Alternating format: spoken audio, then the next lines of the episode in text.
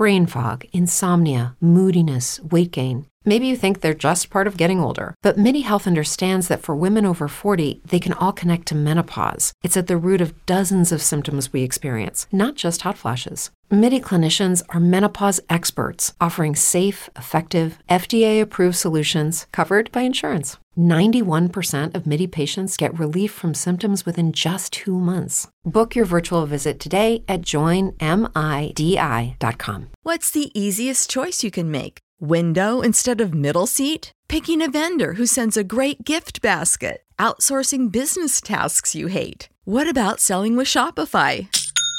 Whether you're selling a little or a lot, Shopify helps you do your thing, however you cha-ching. Shopify is the global commerce platform that helps you sell at every stage of your business. From the launch your online shop stage to the first real life store stage, all the way to the did we just hit a million orders stage. Shopify's there to help you grow. Whether you're selling scented soap or offering outdoor outfits, Shopify helps you sell. Wherever and whatever you're selling, Shopify's got you covered. Sign up for a $1 per month trial period at shopify.com slash try. Go to shopify.com slash try now to grow your business, no matter what stage you're in. Shopify.com slash try. 2-2 pitch. A swing and a long drive. Deep left. Way back. Hey, everybody. JJ Cooper, Jeff Ponce here, Baseball America Playoff Podcast. We had two games yesterday. We had two good games yesterday, especially the early game yesterday between the Padres and the Phillies. We're going to talk about it all. We're going to look ahead to see what we think may happen in the rest of these LCS. But, Jeff, I, we had two good games yesterday, but man, that that first game to see kind of the weirdness that started that game where the sun was a real and true factor in the first inning, but then to see the Padres come back at home and really turn this into a series because obviously if the Phillies who jumped out early hold on to that lead and head back to Philly up 2-0, probably liking their chances. But now we we head to Philly and it's 1-1 very different scenario. What stood out from that game? And good to see you.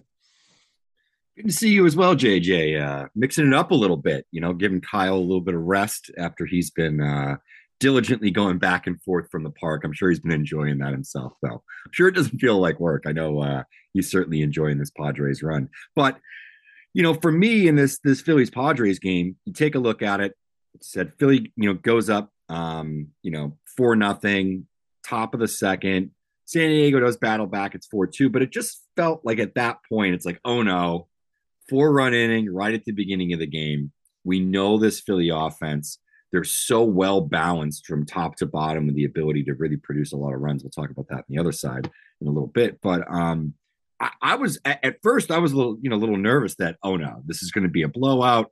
We're going to have another one of these games. Um, but you know, to his credit, um, Snell settled down outside of that one inning and, you know, gave them five solid innings. And uh, that was enough for, um, you know, the Padres in the bottom of the fifth to to come up and, and really get to Aaron Nola. And um, they did it in uh, true cinematic fashion with his brother Austin Nola sort of being the one that got the rally going that, you know, drives in the first run in what turned out to be a five run inning uh, that also included a big double down the line by Juan I, Soto. Uh, beautiful swing where he kept his, his hands right in, pulled it uh, right down the right field line. Um, kind of showed exactly why he's Juan Soto. But you were going to say, Jay. I, I got. I'm going to interject because we're going to ask you a question because sure. you you you have you have three kids. I have two. I'm trying to envision a scenario like you as you saw the Nola parents there, and you have one of your sons get the big hit off of your other son. I can't even like that to, to the, the the range of emotions that must be going on right there. Like, can you imagine it? I, I'm trying to fathom what that would be like. It's like this is great and terrible. Like that's a no-win situation, isn't it? As a parent. I think you just got I think they just had it was funny because uh Austin got the hit and they didn't do anything. And I was kind of like, you should probably cheer that on. But I get it was off of Aaron, but like the moment for him to get that big hit was huge. So I was like, oh, I don't know. like it was funny. I, I, you know, I can recall this um, with the McCourties as a Patriot fan because uh, at that time both brothers I think played for different teams, and I remember like the dad showing up with like a half Patriots jersey. I think it was maybe like a half Titans jersey or something like that. You got to do that, and I think you just got to have a sense of humor about it because uh, you won. I mean, no nobody can challenge uh, your gene pool when you produce uh, two everyday major leaguers. One, one of the best pitchers in baseball, and uh, they're both in the LCS. I think it's just yay gene pool. You know, I I, I would maybe have a T-shirt that says like I produce major leaguers. Big, biggest biggest hit by a sibling off of a sibling since uh Kit off of Dottie in League of Their Own. I'm now mixing, you know, Wow. between uh, between reality and uh movies, but like that it does not happen. It is not something that happens very often where you can come up with an example, you know, of of a uh, uh of a sibling getting a hit off of their Hmm. sibling. But that's the only that's the only one that really comes to mind. I know we had, you know, Ken and George Brett, but I don't remember them ever facing off in some kind of incredibly tense situation. And that was kind of a little bit before my time. Um, but you know, but yeah, it so but that inning that got away from the Phillies to to jump it back to reality. That got away. So you got the Soto hit, and Brad Hand comes in to replace Nola, and it did not go well for the Phillies at that point. Obviously, with uh with two other trade acquisitions, Josh Bell and Brandon Drury, both coming up with big hits, and I, I've been I've been impressed that the bullpens besides Hand then kind of settled down, and it ended up being a. Uh, uh, I, I thought at that point that we might be in for a, a high scoring rumble because Snell and Nola both got hit up, but the, the bullpens kind of settled down.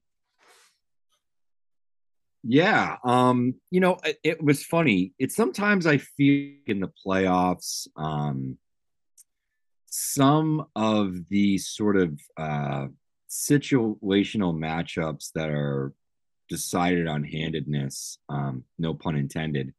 I, I, I sometimes feel like they're forced. Um, Nola was really a couple of pitches uh, from away from getting out of that inning unscathed. Um, and he had just struck out Manny Machado um, on a great breaking ball uh, right at the end of the, you know, uh, excuse me, with in his final at bat um, in a big pressure situation. You know, I would have let him pitch to Cronenworth. I think he still was your best option at that point. He's your ace. It's one out. Have him get out of the fifth. Um, and I just trust him a lot more than Brad Hands. Uh, even you know when he was struggling a little bit, you know it wasn't like he was giving up massive bombs or just a lot of good hitting that happened in that inning.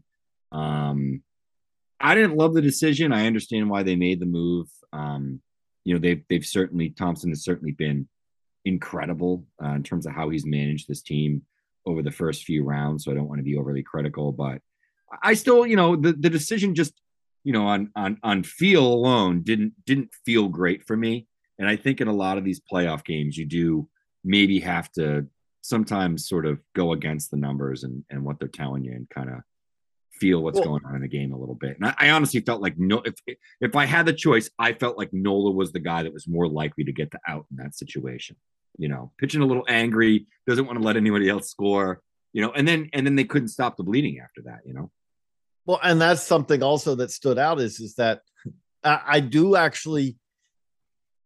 I know there's a lot of people who don't like change and when rules change, but one of the things I like about the three minimum is it makes these actually to me more difficult decisions. Like if you're playing for a matchup, but uh, we saw it in the game also where Tyone came out and uh, they they made a point of not doing the intentional walk until after Tyone came out so that they would then say, okay, so one batter down, only two batters for the reliever before we can go to the pen.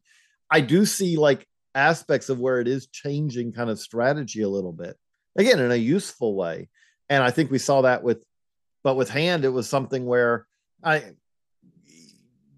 you're if you're saying I'm going to play platoon matchup nowadays with going to the pen, unless a team has made it easy for you by setting up three batters in a row, you don't necessarily, you're not getting as much of an advantage as maybe you did back when it was okay, we're going to bring in this guy for the face this guy, and then he's out of there. We saw that again yesterday. I agree with you. Nola, because partly because of that, partly because of the fact that it wasn't that you were bringing in hand to face a batter, you were bringing in hand to face three. I felt like it it kind of changes the equation a little bit. Um, looking ahead, this series is split now, and we have you know a lot of games to go still. Who do you think has the advantage? Having now watched these first two, who, do you think has the advantage as we head to Philly? Ooh, um, you know, I, I, I still think, uh, I think it's probably pretty even in terms of momentum at this point. Um, this is, you know, the, the Padres needed this game, obviously. Um, you know, Philly needed to take at least one um, in San Diego before they head back to Philadelphia. Um, you know, I think that environment wise, obviously, uh, Philly and Phillies fans can offer uh, as as much of uh, a difficult environment as any place in baseball. Um, you know, you would like to have gotten a better start out of Nola. That being said, uh, Ranger Suarez has been, you know, pretty solid um, throughout the season and and throughout these playoffs. So, uh, you know, be will be sort of interesting. I, I, I assume he's he's listed uh, now. Yeah, it's Suarez versus Musgrove versus Musgrove. You know, um, Musgrove's been great throughout these playoffs. Of course, he's pitched you know big spots, big moments, etc. Um, you probably give them the pitching advantage there, but I think going back to Philly, playing at home, getting that first LCS game in quite a while in front of the Philly fans, I think there might be some momentum going in there as well. Uh, I still like Philadelphia. I still think that their lineup, top to bottom, is just so good. They grind out at bats. Um, they have a bunch of guys that can that can kill you with one swing, um, but also really make pitchers work to get outs. And uh, I just like the offensive advantage a little bit more um, with Philly over the Padres, and and ultimately, I, I, picked against Philly too many times this this playoffs. I'm not doing it again. I, I'm gonna go. I, I'm gonna. I'm gonna go with the Padres. I, I do think that, especially like, I'm probably I'm overemphasizing, but I do think the pitching, like Musgrove, to me, Musgrove gives San Diego kind of a a little bit of extra pitching depth, starting pitching depth in this series. I think the bullpens. I, I still think the Padres bullpen's better than the. I, with the return of Hader to being Josh Hader, the Padres bullpen is better than the Phillies, and I just think the starting pitching. But I also think it's going to be very close. I, I agree with you completely on that. We're going to jump over to the Astros versus the Yankees, but before that, we have a quick break. We're driven by the search for better. But when it comes to hiring, the best way to search for a candidate isn't to search at all. Don't search, match with Indeed. If you need to hire, you need Indeed. Indeed is your matching and hiring platform with over 350 million global monthly visitors, according to Indeed data, and a matching engine that helps you find quality candidates fast. Ditch the busy work. Use Indeed for scheduling, screening, and messaging so you can connect with candidates faster. And Indeed doesn't just help you hire faster. 93% of employers agree Indeed delivers the highest quality matches compared to other job sites, according to a recent Indeed survey. What I love about using Indeed is how it does a lot of that organizational work for me. I can sort through candidates, I can respond to them, I can schedule interviews all through Indeed. Leveraging over 140 million qualifications and preferences every day, Indeed's matching engine is constantly learning from your preferences. So the more you use Indeed, the better it gets. Join more than 3.5 million businesses, including Baseball America, that use Indeed to hire great talent fast. And listeners of the show will get a $75 sponsored job credit to get your jobs more visibility at Indeed.com slash Baseball America. Just go to Indeed.com slash Baseball America right now and support our show by saying that you heard about Indeed on this podcast. That's Indeed.com slash Baseball America. Terms and conditions apply. Need to hire? You need Indeed. After the end of a good fight, you deserve an ice cold reward. Modelo is the mark of a fighter. You've earned this rich golden lager with a crisp, refreshing taste. Because you know the bigger the fight, the better the reward. You put in the hours, the energy, the tough labor. You are a fighter, and Modelo is your reward. Modelo, the mark of a fighter. Drink responsibly. Beer imported by Crown Port Chicago, Illinois. And we're back. So in our nightcap yesterday, we get the Astros taking the game one against the Yankees. The slightly oh, jet lag, maybe a little strong because it was one time zone, but the probably relatively tired Yankees who did have to travel go straight from congratulations, you won your division series. Let's hop on the plane. And by the way, you're playing the next day. Not that this is unusual if you're a major league baseball player. I don't want to make this sound like that this is something that has never happened where a major league player has had to play a game a day after travel because it's very much a not an unusual part of their life. But um 4-2 Astros win. Jeff, the thing that just stood out to me in this game, and partly this may be because it was Jameson Taillon versus Justin Verlander, but if the rest of the series goes this way, I know the Yankees have power, but if the Astros are going to strike out 17 and the Yankees are going to strike out two, I don't like the Yankees' chances. Is that fair? Yeah, I'm going to say that that's uh, probably the case. And um, you know, I just think, I just think this is the most complete the the Astros. Uh, I mean, or the the most complete team uh, in this playoffs. And I, I even think, you know, there's elements of just their makeup and personality that are perfect for another deep playoff run. Um, you know, when you've dealt with as much hate and you've been through as many big situations as they have, they're not flustered, you know, um, and having sort of that killer instinct, I think it's just such an edge for them. And then you factor in the, that, that it's very difficult to win close lower scoring games against the Astros because of the quality of their bullpen, the amount of the type of stuff you see coming out of their bullpen. Um, plus, their starting pitching is tremendous. And even if you got to the starting pitching and they get to your starting pitching, you then have to worry about this whole ability to provide length at the back end of a game, which we saw in the 17, uh, excuse me, the 18 inning game where their bullpen only tipped really through five innings of those 18 innings. It was mostly starters, you know, between Hunter Brown, we threw a couple, McCullers, and uh, Luis Garcia. So it's just they're such a difficult team to beat, and they can win such a variety of games. It's one of the reasons that I just thought the Yankees were cooked coming into the series, just simply because they had such an emotional series. They had to put so much out there. You know, the the the way the schedule sort of fell, uh, and the fact that the Astros swept and were able to run out Verlander on seven days rest. They have Framber today on seven days rest and go right through. So when you're getting full rest and you have that amount of depth, it's just a really, you know, difficult um, hump to sort of climb over if you're the Yankees. Now, how do the Yankees win? In my opinion, they have to jump on the Astros starting pitching early and often. You know, they need to have a four or five run inning early in a game, I think, you know, to sort of build some time and and and force the Astros to actually have to score five, six, seven runs to come back, which we've also seen them win games like that. Um, so it's it's really interesting how this series breaks down because the Yankees are a great team, um, but I just don't know how well they they honestly match up against the Astros in terms of how this team is built. It's really built for the playoffs. But the other thing that stood out with me on that is okay, going beyond just strikeouts, the Yankees had 27 whiffs in game one.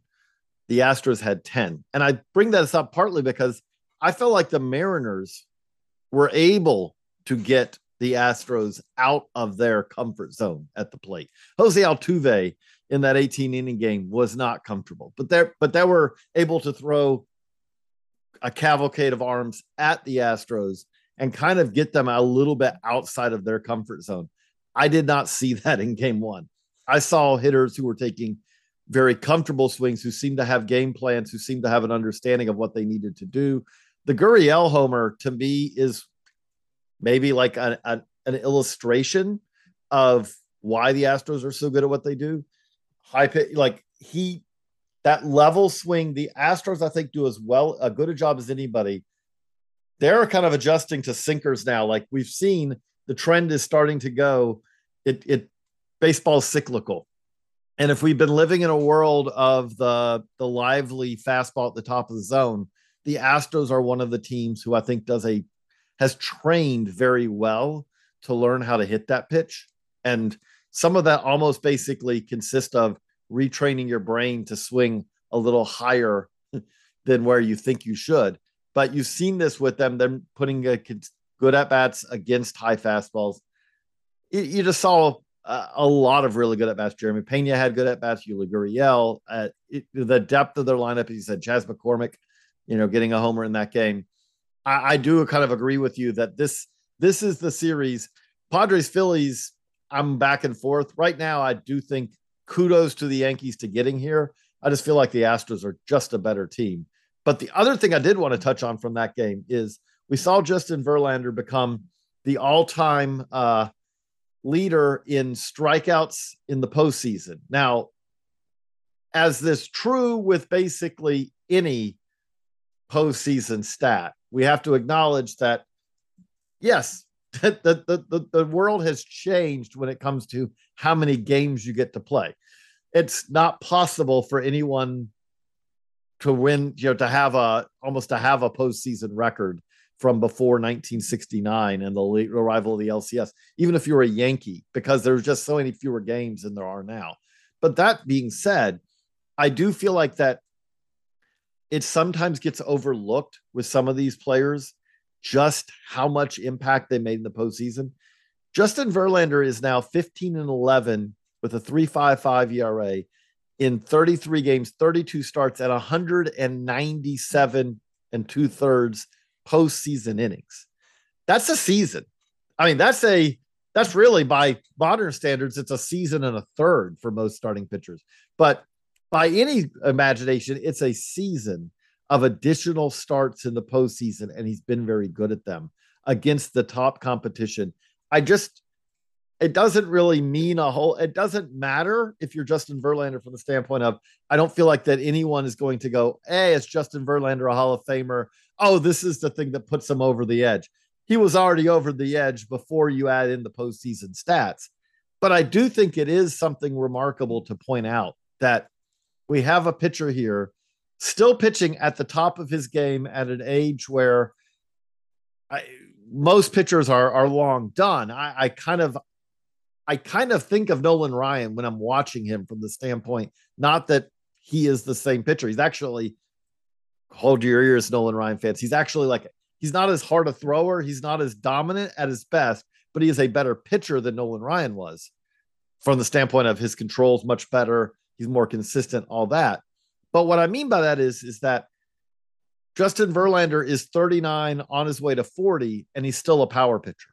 And most pitchers at that age, if they still have success, have had to figure out how to do something differently. But that was just fun to watch to me last night, Jeff, just watching Verlander again in what he does so well. Yeah. Um, you know, I think just watching, you know, excellent pitching in general uh, in the playoffs is always great. Verlander obviously was was on top of his game, and uh, know, he didn't go that deep, but um, Jameson Taillon pitched fairly well early on in that game to to keep it close. Um, and actually, I think he actually had the lead at one point. So there you go. But um, yeah, I thought you know it, it, these pitching matchups, particularly yesterday, I was excited. You get to see Verlander, you got to see Snell, you got to see Nola um, across the two games. So you know, not too bad. And then you know we come back tonight with uh, or yeah tonight with uh, another decent pitching matchup with Framber Valdez, who I think is incredibly underrated uh, among you know the best pitchers in the game, just in terms of what he can do from start to start, go deep into games. He's efficient. He can get outs in a variety of ways, and really just you know keep so much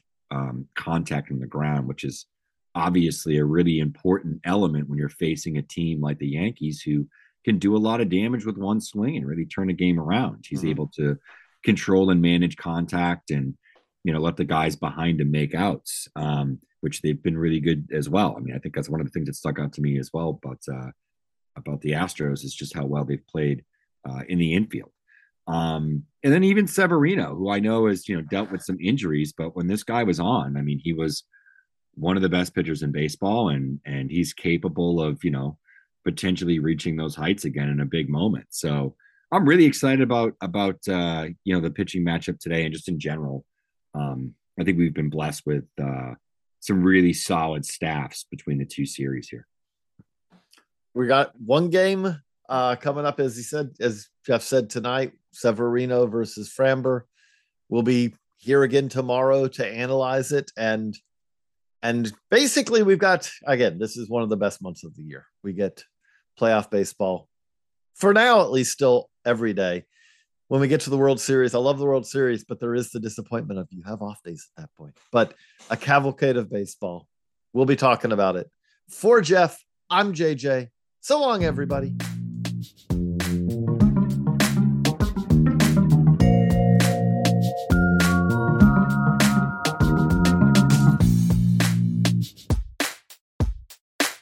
If you're a woman over 40 dealing with hot flashes, insomnia, brain fog, moodiness, or weight gain, you don't have to accept it as just another part of aging. The experts at MIDI Health know all these symptoms can be connected to the hormonal changes of menopause. And MIDI can help with safe, effective, FDA approved solutions covered by insurance. 91% of MIDI patients get relief from symptoms within just two months. Book your virtual visit today at joinmidi.com. Swimsuit? Check. Sunscreen? Check. Phone charger? Check. Don't forget to pack the 5 Hour Energy. It fits great in a pocket or carry on, and the alert feeling will help you arrive ready for anything. Now get 20% off when you use code 5HE Travel at 5hourenergy.com. Expires April 30th. One time use only, not valid with other discounts. Remember, visit 5hourenergy.com and use code 5HE Travel to save 20%.